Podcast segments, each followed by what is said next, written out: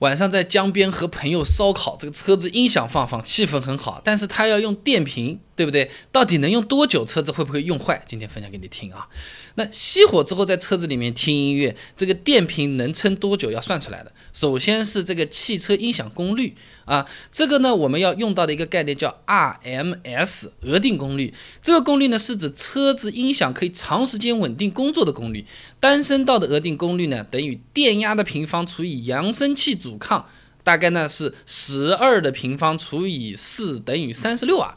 那么事实上，这个电瓶充满电的时候，电压比十二伏还略高，那功率的会更大一点。那最常见的四声道音响系统呢，就是一百四十四瓦。那实际使用的时候，这音乐嘛，有高有低，有缓有急，这个音响系统不会长时间处于这个最大额定工作状态的啊，比实际的功率都是要小一点的。那么，由于大多数朋友有可能会误会啊，这个音响功率呢，这个越大越好，是不是？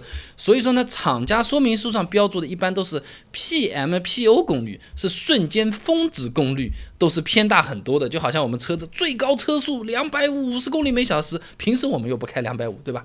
那么这个 PMPO 呢，它是指这个车子音响不考虑音质会不会失真，瞬间能够最大承受的那个功率。就好像举重运动员能举几百斤，我刚才说的车子。最快能开两百五十公里每小时，这个呢达到这个峰值呢，大概只能坚持一小会儿，也不能按照厂家标注的这个音响功率来算啊。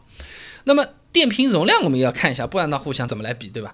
一般车子使用的电瓶容量呢是在五十安时上下，输出的电压呢是十二伏。那我们为了好算呢，就假设这个电瓶输出一直是不变的。实际上这个电瓶它个电池的，但是满电、亏电、输出电压不一样，有点像水缸的。这头呢水龙头在里面出水，那头呢水龙头往这个水缸里面倒水，是这么个情况啊。那我们输出不变。按照一百四十四瓦这个最大额定功率算呢，这个五十安时上下的电瓶呢，一直放可以放四个多小时啊，呃，不是说熄了火听听歌听了五分钟像往常一样，哎呀，我忘记掉关音响了，回去一看车子发不起来了啊，不可能的，没有这么弱智的这种设计的啊，而且现在许多车子啊，都对这个。只用电瓶的时候的状态有保护程序的，一旦熄火就开始计时。哎，音响多媒体开到一定时候，一般是十五分钟啊，自己关掉了，要重新再开一次的。那这个所以说不用太担心这个问题。然后刚才算出来是四小时，你不要满打满算四小时去开啊，电瓶实际上是撑不到四个小时的。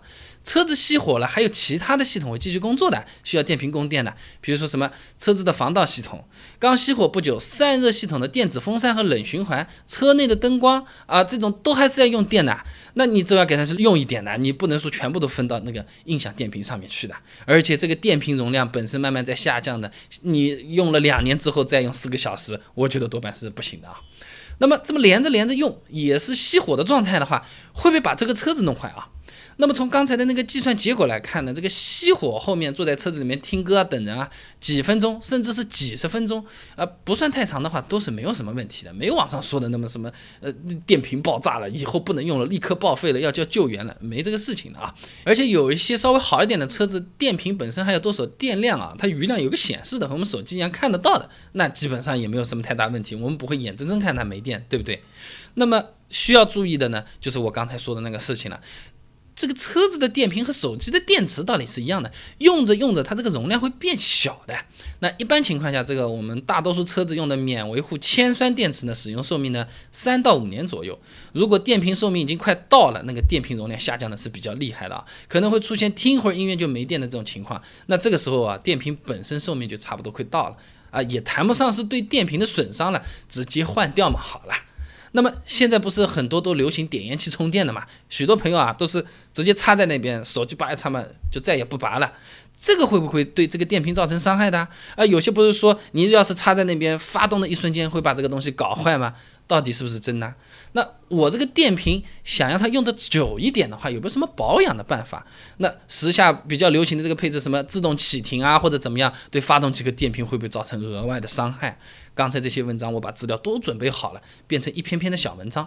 你有兴趣想要了解一下的话呢，不妨关注一下我的微信公众号“备胎说车”，直接回复关键词“电瓶”就可以了。